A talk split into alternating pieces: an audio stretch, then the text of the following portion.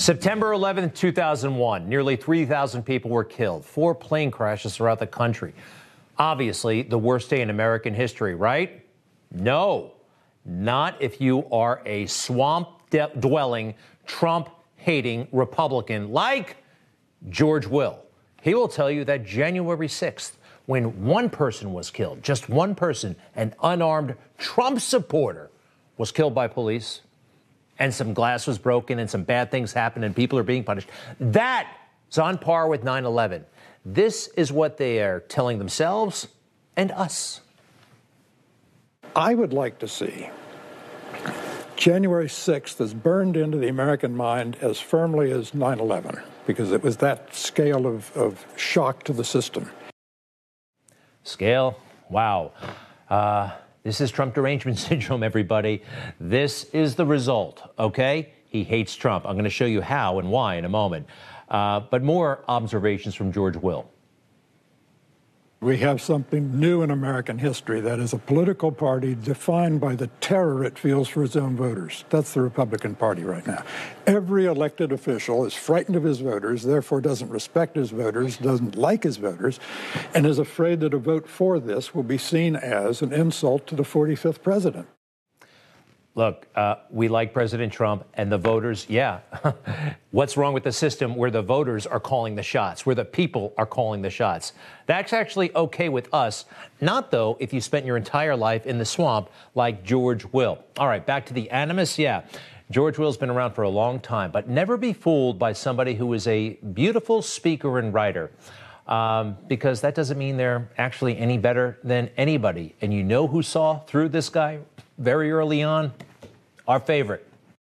Well, George is a major loser. You know, he's a dour guy. And nobody watches him. Very few people listen to him. It's over for him. And I never want to support. These real geniuses like George Will with the little glasses. Take away the glasses. He looks like a dumb guy. I'm telling you. I think he's got you there, George, huh? But George, he brought it on himself. And making this comparison, huh? January 6th, as bad as September 11th. It is a ludicrous comparison, but this is the immersion that's taken hold with Republicans and, of course, Democrats. They know what this report would say, and it would be a damning report about not only what happened, but what was behind what happened, and they can't afford that. Talking about the commission they want to set up to investigate January 6th, how does he know what it would say ahead of time? He's not in Congress. He has no official position right now. Maybe because it's rigged, they're going to get the results that they want out of that probe. He said something else very interesting. This is a case, straight up, that if that report gets issued, there's going to be a whole group of both independent voters and what I would call soft Republicans who are going to be terrified by a party dominated by Trump and the likings. And I think George is absolutely right, which is you've never had a party, a major party in a country that is scared of a minority of its voters and frightened rather than leading them. They're being led by them. Well, the word isn't frightened, of course, but what's wrong with that? What's wrong with leadership that responds to the will of the people? Donald Trump recognized the value of the people, what the people had to say. That's why we like him, and that's why he likes us. Isn't that terrific? Instead of delegating it all to these weirdos in the swamp, who are out for themselves and not for us? It makes perfect sense. By the way, Donald Trump, a fierce supporter of Israel. What happened last week in the Middle East would never have happened if he were president. And what happened in America last week would not have happened if Donald Trump were president. You saw this anti-Jewish violence on the streets of New York, and nobody seemed to give a damn. I mean, nobody in the media. If they covered it, they politely called it clashes between groups. No, this is anti-Semitism, pure anti-Semitism. And what did the Sunday shows do yesterday? Not a word of it on the Meet the Press or Stephanopoulos, not a word about this. Instead, they focused on the threat from the right. When I was looking at social media, you had put this picture here saying that Jovi Val was coming to speak at one of your rallies here. And then this is him, Jovi Val, with a racist. And I mean, this is a Nazi hand gesture. And then he posted here, get in, we're hunting Juden. So he's talking about Jews. And that's him at your platform. Do you think that's someone who's a white supremacist? So they reran this yesterday. They tracked down some guy who's running for dog catcher in rural Georgia who has a checkered past. This is who they're elevating. The guy who wants to be dog catcher in rural Georgia, trying to say that he represents a force in American politics, that this guy is what January 6th was all about. It's nonsense, of course. It's total nonsense. I think they have Trump derangement syndrome so bad, though, they don't even realize that. They're starting to believe their own nonsense. Also, take a look at this. It's quite obvious. This was bound to happen. A year ago, Black Lives Matter, the summer of, all those riots and people saying it was beautiful to stand up and give the middle finger to cops. Well, what's the result? Increased violence across the board against cops, against people, people of color, white people. It's happening, and it's ugly. As the nation's chronic epidemic of gun violence continues, the young are not being spared. At least 120 children age 11 and under have been killed in gun violence, not including suicides so far this year. 281 wounded. Nearly 500 youth ages 12 to 17 killed, over 1,100 wounded.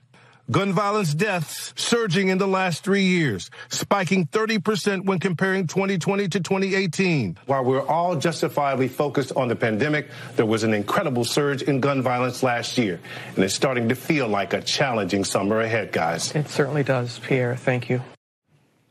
Challenging. Sounds like a horrific summer ahead. Now, what do these people care? Each one of those individuals makes a minimum of $12 million a year, $1 million a month. You think they care about the conditions they helped create last summer, glorifying violence and condemning cops? That's what they helped do across the board. Our entire culture is so-called racial reckoning and conversation about cops. Look what they have done. Look at the results. You heard the reporter talk about shootings through the roof. This is what has happened as a result of some really ignorant people and the media coverage. The media coverage has brought this on. And for now, we're going to have to deal with it. I'll be right back.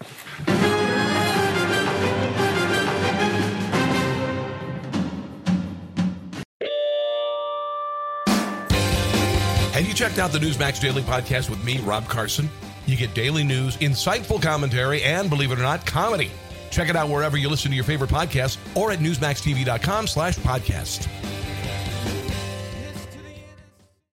All I can say is that the fake news just doesn't get it, do they? They don't. And they totally love Alexandria Ocasio-Cortez, that silly person.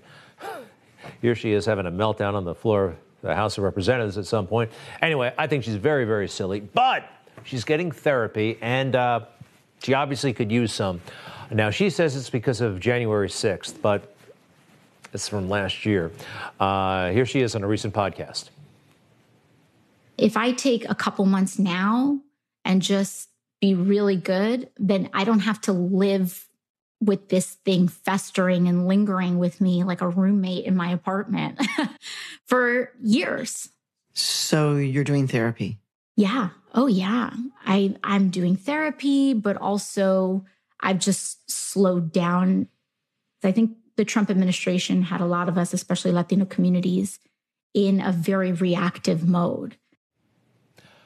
January 6th fault and Donald Trump's fault, of course. Anyway, she's in therapy. Hey, don't forget, she was BSing everybody about what happened to her on January 6th.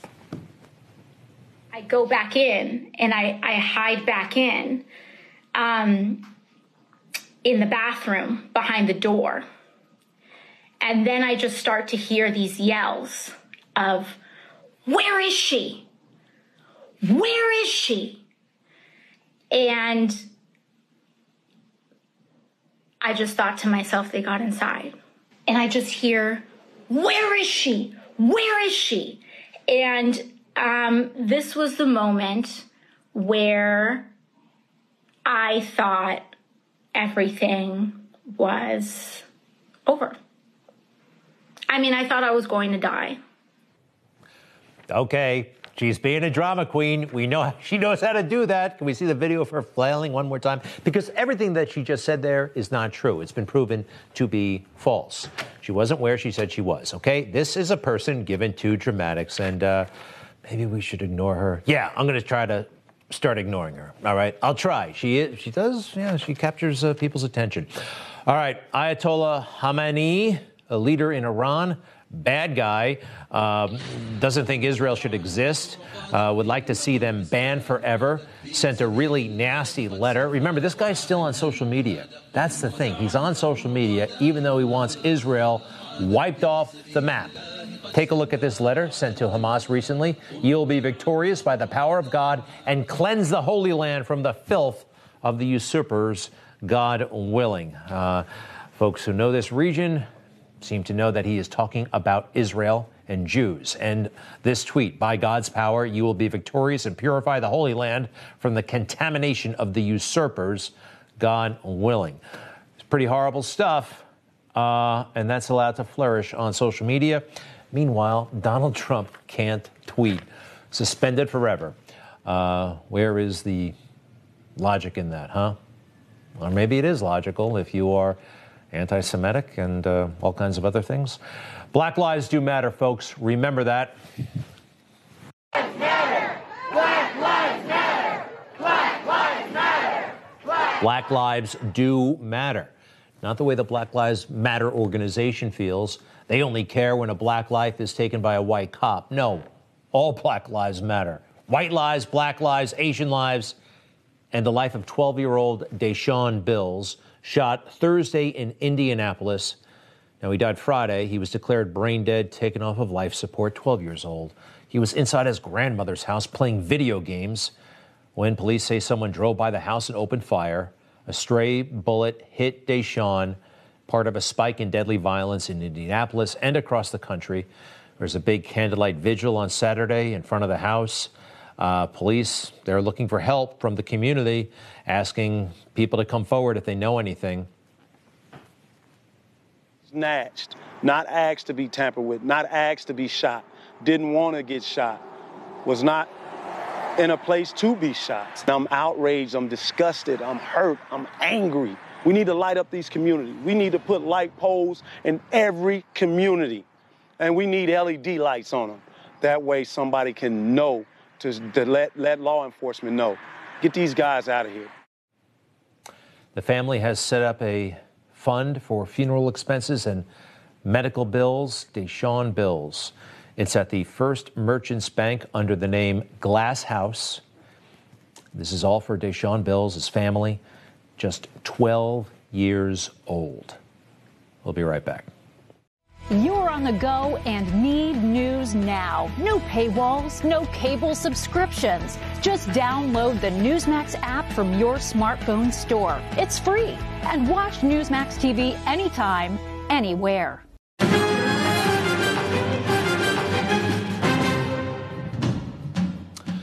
National Guard has finally left Capitol Hill.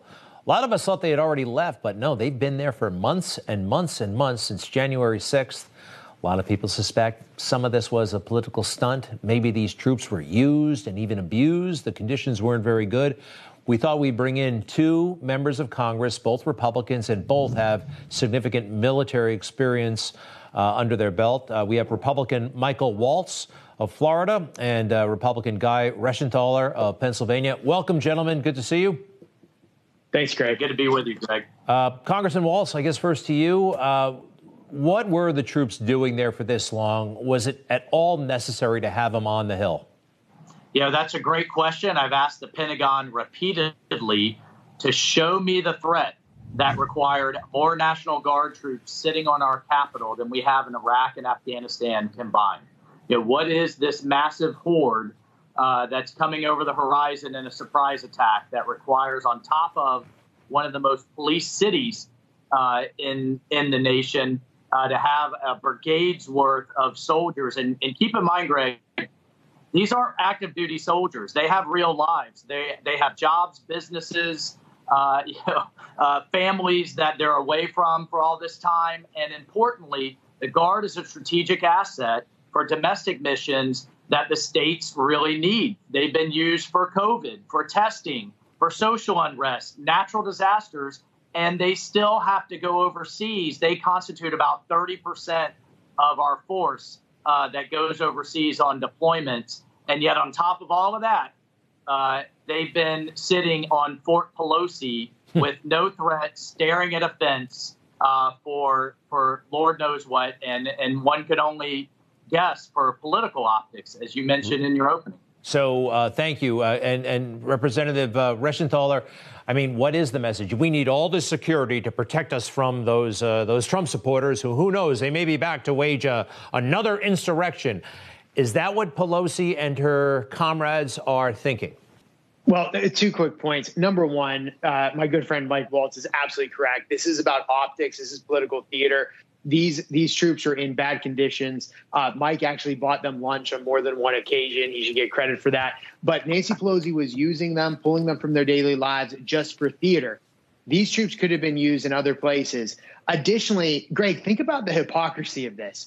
As soon as there is a perceived threat by House Democrats and Democrats in the Capitol, in comes the troops, up goes the walls. But if you're somebody on a border town, they want to tear down those walls. Or if you're in a neighborhood and we want to have police protection, they want to defund the police. It's nice of them to say that when they have walls around the Capitol and private security guards, but your small town can't have police, so they want to defund those police, and your border town in Texas or along the border can't have a wall. That's the hypocrisy of the Democrat Party right now.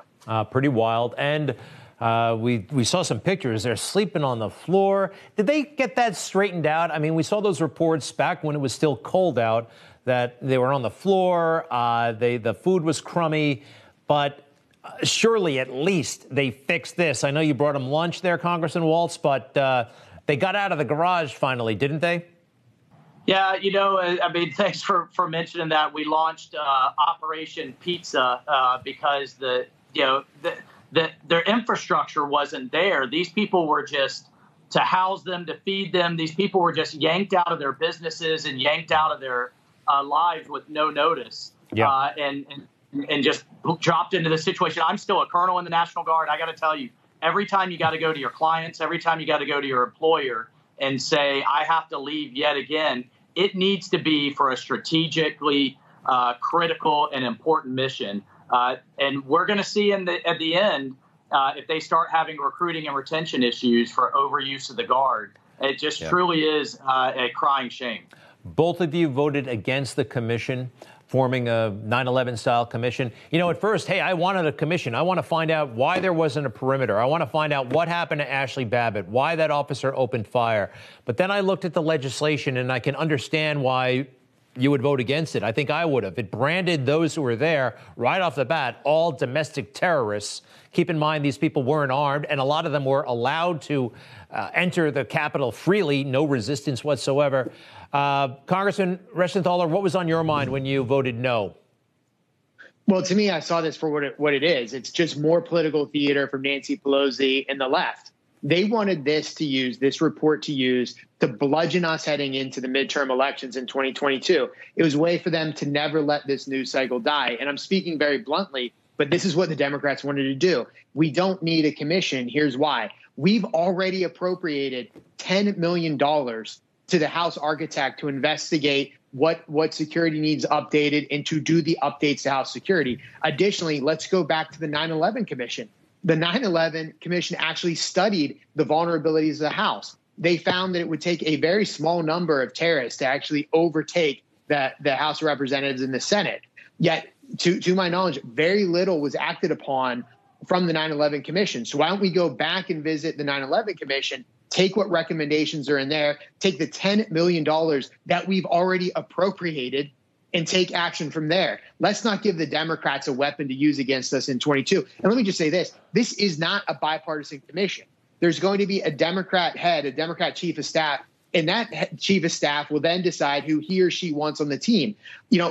Color me skeptical, but I'm pretty sure that every person on the team that's looking into this will be a Democrat. Gentlemen, I appreciate it so much. And by the way, Congressman, you were a JAG officer in the Navy. That's terrific. We all saw that in A Few Good Men. I understand you deployed a couple of times. Tell us about one of your cases that you prosecuted and or defended, your favorite case. Favorite case, Greg, please just call me Guy. I defended a Navy SEAL who was falsely accused of abusing no other than the butcher of Fallujah. I was able to go back to Iraq, defend that Navy SEAL, cross-examine the butcher of Fallujah, showed that his story was totally fabricated, showed that the Obama administration was playing politics with our Navy SEALs. My client was fully acquitted. Awesome. Awesome. Wow. What a story. And Congressman Waltz, Colonel in the National Guard, your favorite mission, or give us a war story or anything if you don't mind. Yeah. So proud to be the first Green Beret elected to Congress. And it's not my favorite mission, but unfortunately, it's the most notorious. I had to lead the search for Bo Bergdahl, if you remember that traitor. Sure. Wow. And unfortunately, you know, the units around me lost men looking for him. But I'm proud to say that no matter whether you're a traitor, deserter, or an actual POW, we will never leave an American, and we certainly won't allow you to be a propaganda victory for the Taliban. But I was then the first to go on national television and say, when Obama is calling him a hero, say, time out, America, put up your ticker tape parade. This is what he did. He stacked up his weapon. He left his gear behind. He emailed his father denouncing America in this kind of manifesto. And like to say, I also led the charge for accountability to get him booted out of the Army. But unfortunately, he didn't get time in prison. And those men and women who died and were hurt looking for him will never come home. That was wild. That was totally wild. Well, great work, both of you. Congressman Michael Waltz, Congressman Guy Reschenthaler. You want to hear my favorite mission? Next time. We're out of time, but it doesn't quite compare to what you guys were involved in. Very cool. All right, Semper Fi, Greg. All right. Semper Fi, have a great one, and we'll be right back.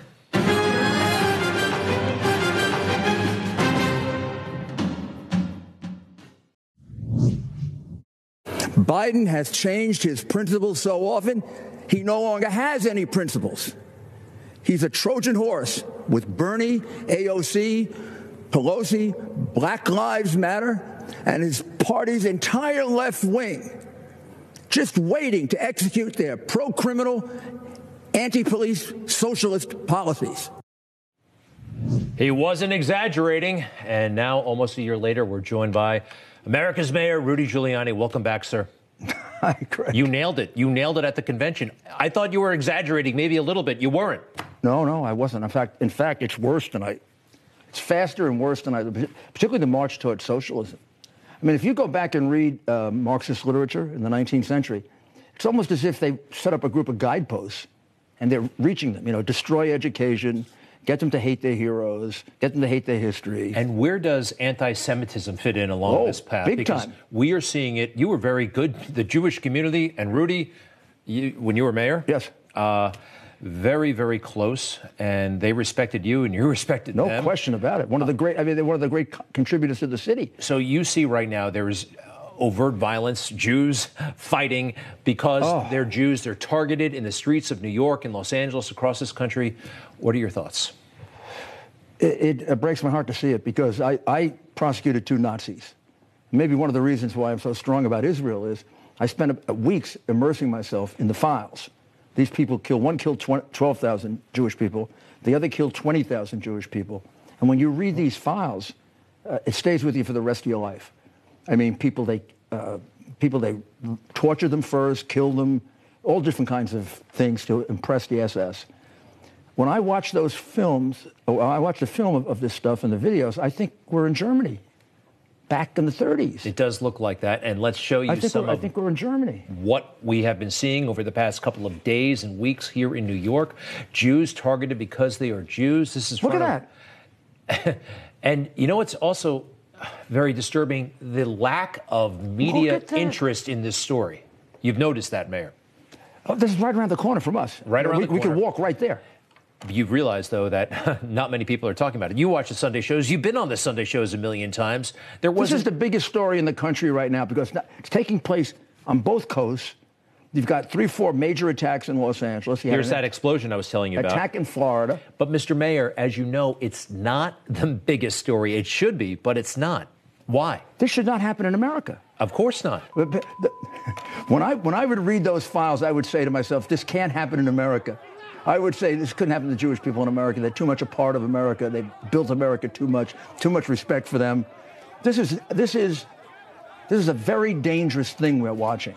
That's a very big sign of how bad things are and how fast we're moving toward the wrong kind of government. I mean, a really fundamental change on our way of life. Well, it's astounding to me, again, that it's happening and the lack of media interest. You said it, it's the biggest story. It's not the biggest story. It should be. But it's frightening. The censorship is frightening. Yeah. I mean, you think about it. They're attacking Jewish people because they're Jewish. They're attacking Jewish people, not Israelis. Some of these people might not even agree with the policies in Israel. We know the Jewish community is very divided about it. These people are getting beat up because they're Jewish, not because of the Israelis. And they say terrible things about Jewish people, all the usual anti-Semitic stuff. They're the bankers. They have all the money. I mean, this is sick. But we shouldn't be surprised. Palestinians are trained in their schools to hate Jews. And by the way, to hate Americans. Now, we both understand that this would not be happening if Donald Trump were still in the White House. Oh, there's not. I think even people on the other side would agree with that. I want to talk to you about Hunter Biden. We know that Joe Biden checks in with Hunter every night, either on the phone or he texts him. Now, you've said that Hunter Biden is essentially a criminal. Not essentially, he is. Well, you want a nice, easy, clear one? Yeah. How about filling out the form for, what was it, 38, saying he never took drugs, and I got pictures of him taking drugs 5 days before? Yeah. That's a 10-year federal felony, which we treat very seriously. In fact, liberals want you to treat that seriously, right? You want to keep guns away from drug addicts, mentally ill, and criminals, right? Well, they didn't do it with Hunter. Hunter violated the law. The form is there, and the FBI is going like this.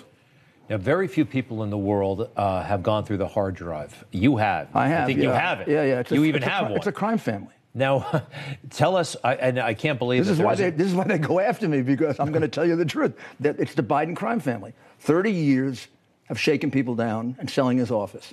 They accumulated millions. It's disgusting. Worse than that, though, is everybody knows it and they get away with it. 3.5 million from Russia. You think that might have affected his decision on the pipeline? I don't know. If I have the hard drive, one, right? What do you think Russia has on them? Now, since the election, by the way, remember they tried to tell us that was Russian disinformation. That was all Russian disinformation. Projection, Greg. They were. I didn't realize it until I went through the hard drive. Everything they charged Trump with, they did. The corruption with Russia? Who got money from Russia? Not Trump. Hillary got all that money for letting them have, really, what's atomic fuel? You don't sell atomic fuel to Russia. So and this guy. We've heard $3.5 million from the mayor of Moscow's. You've made the case the Justice Department refuses to listen, or they're going to do it their way, which seems to be in a way that will not harm Hunter. He's under some sort of tax investigation, but it doesn't seem like this is going anywhere, right? Why are we surprised? They fixed the Hillary case.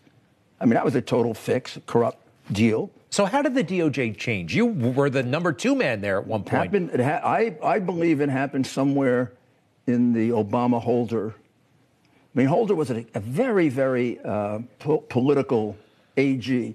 There was a lot of prejudicial cases and unfair cases against conservatives, but nobody wanted to hear it. That was the shift. Now it's clearer. I mean, the only lawyers whose offices get searched are Donald Trump's lawyers. And you are the fourth lawyer, I believe. Your office, your home has been searched. I'm trying to find another lawyer who has been searched. I never did it. In fact, one time I had a chance to search a lawyer's office who represented the mafia. And I might have gotten a commission meeting out of it. And I thought, the attorney. A commission meeting? What do you mean by that? The mafia commission.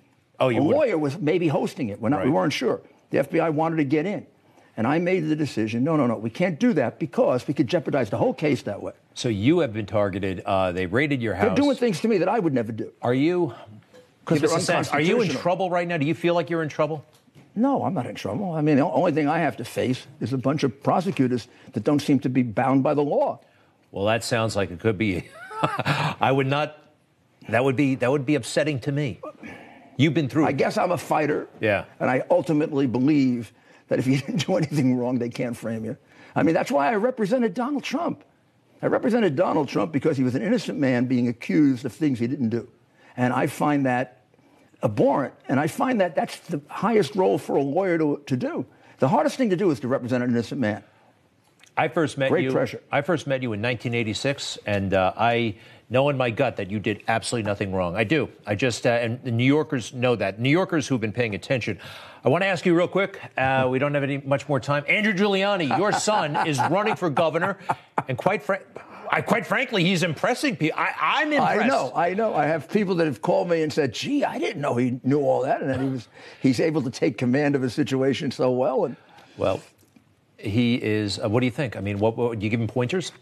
I do, but he doesn't need too many. I mean, I have done it a few more times than he has, so there are a few things he can learn, but he's...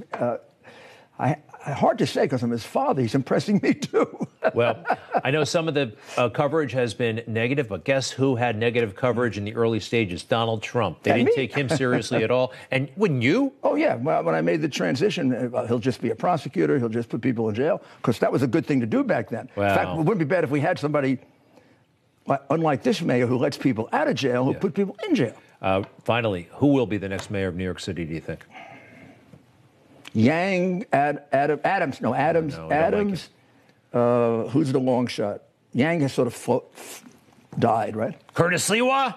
Oh, Curtis will be the next mayor. I thought you meant the next Democratic candidate. Well, next mayor, we're hoping. We got our fingers crossed for Curtis. We got to leave it. Curtis could really do this job. I mean, people sometimes underrate him because of the I don't know why, because of the guardian angels. That guy's a very, very smart guy. One of the smartest guys I know. And he knows the city. And he has command of the one big issue. Crime. Yeah. I mean, there are only two people I could think of that could do the job right now. And one of them is your dad. And the other is Curtis. Thanks very much. Rudy Giuliani, America's mayor, to be continued. Thank you so much. Our best to the president. We'll be right back, everybody.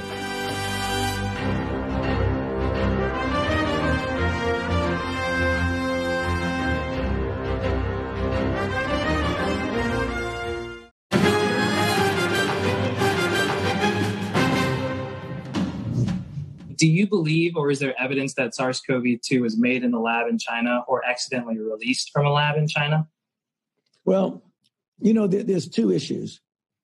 If you look at the evolution of the virus in bats and what's out there now, it's very, very strongly leaning towards this could not have been artificially or deliberately manipulated, the way the mutations have naturally evolved. All right, it was a mouthful there, but back in 2020, May, Dr. Fauci was saying, no, it did not come from a lab. It came from bats. And now, May of 2021, Jill Biden is safely in the White House. What's Dr. Fauci saying now? There's a lot of cloudiness around the origins of COVID-19 still. So I wanted to ask, are you still confident that it developed naturally? I'm not convinced about that. I think that we should continue to investigate what went on in China until we find out, to the best of our ability, exactly what happened. Certainly, the people who've investigated say it likely was the emergence from an animal reservoir that then infected individuals, but it could have been something else, and we need to find that out. So, you know, that's the reason why I said I'm perfectly in favor of any investigation that looks into the origin of the virus. Oh, boy, this guy has spent a long time in the swamp. He changed his mind on a lot of issues. Anyway, we're very grateful to the COVID task force that President Trump formed. And one of the key members was Admiral Brett Giroir, former Assistant Secretary for Health at the U.S. Department of Health and Human Services. And yes, key member of that COVID task force team. And so instrumental in the testing effort. And thank you, Admiral Giroir, once again for joining us. How are you? I'm doing great. It's great to be on with you again. I know you've been frustrated by how the mainstream media have told this story, but I want to, if you don't mind, talk about Dr. Fauci.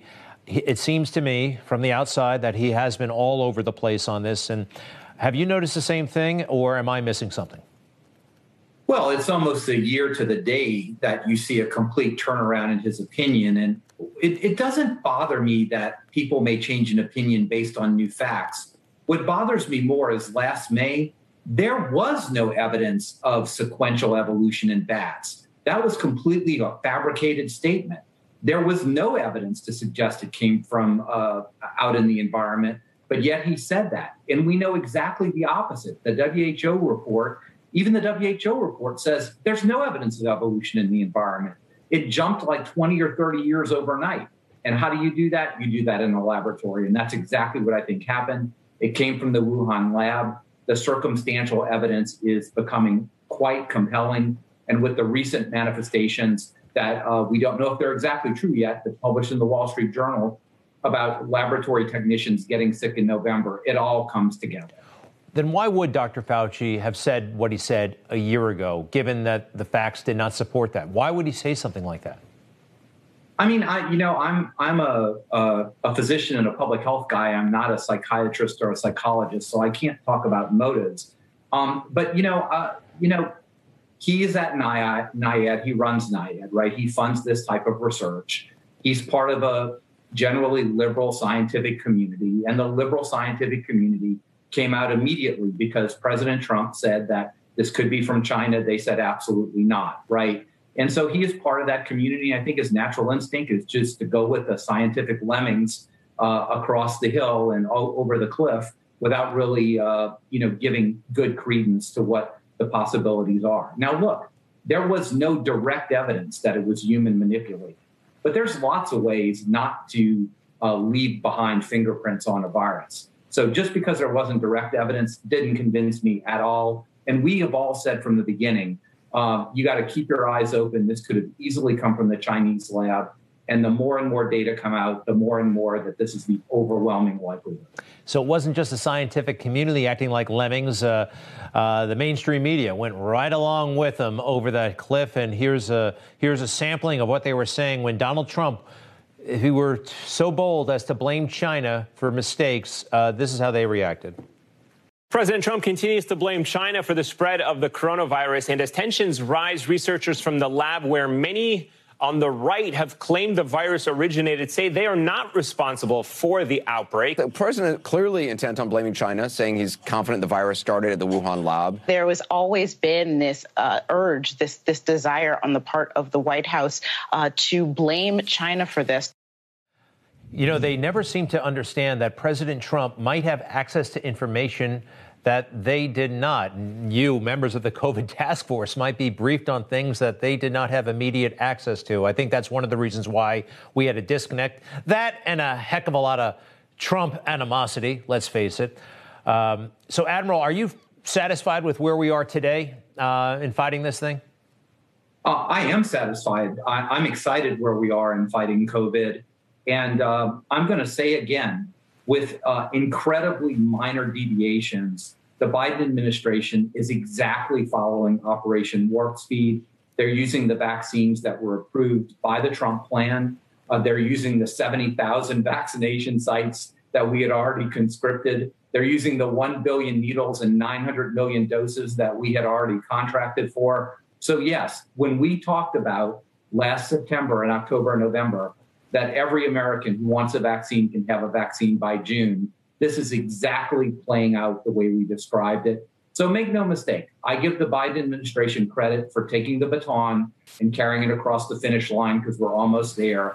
But again, they had like a 3-lap lead in the mile relay when they took that baton. And that's because of Operation Warp Speed, our task force, the leadership of the president, vice president, and Secretary Azar. Wow. And incredibly minor deviations. And, yeah, they act like that baton, they found it and it was in the wrong direction. No, you handed it off. They picked it up. Good for them. Good for them. Well, I wasn't looking to get back on media after I left. I wanted to have sort of a quiet transition. But when I heard everyone, including the president and the vice president, saying they were left with a mess and there was no plan, I just couldn't take those complete fabrications. Americans deserve the truth. It's so perverse to try to cancel what was great among the Trump administration just for political purposes. And that's really why I started coming on media again for that reason. And I'm glad to have the opportunity to assure the American people that this is a great American success story, but that success started and is only possible because of the Trump administration. Well, good for you for stepping forward. We're so appreciative that you did that. And we would see you at the podium, at the task force. And quite frankly, can you tell us about being an admiral and an assistant secretary of health? For a lot of folks in the public, those things don't go together, but they do.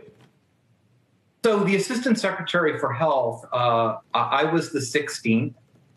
There was an option for the Assistant Secretary, who is the direct, the Surgeon General reports directly to the Assistant Secretary for Health, that that person, if they are qualified or are so deemed, are nominated by the President and confirmed by the Senate, becomes an admiral in the Public Health Service. The Public Health Service started in 1798.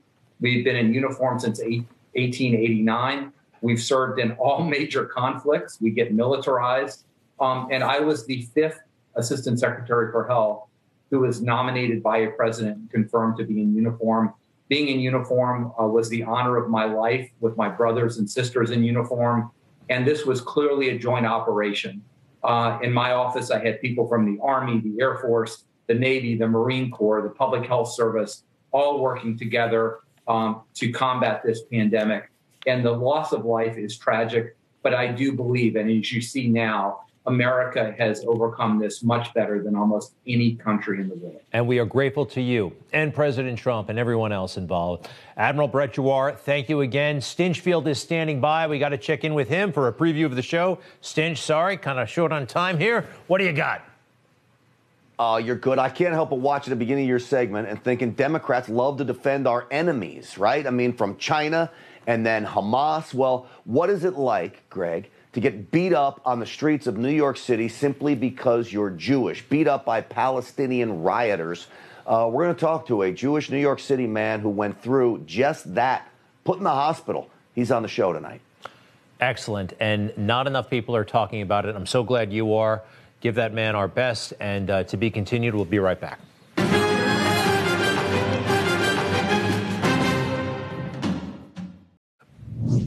You want to know what the big lie is? When they try to tell you that what happened on 9/11, nearly 3,000 people died, we lost, and this is only half of it. We had the plane crash in Shanksville and the Pentagon. That this and January 6th are somehow on the same level of tragedy, as George Will said, shock to the system. 9/11 and 1/6/21, give me a break. That is the big lie, and be on guard for it. I'll see you tomorrow.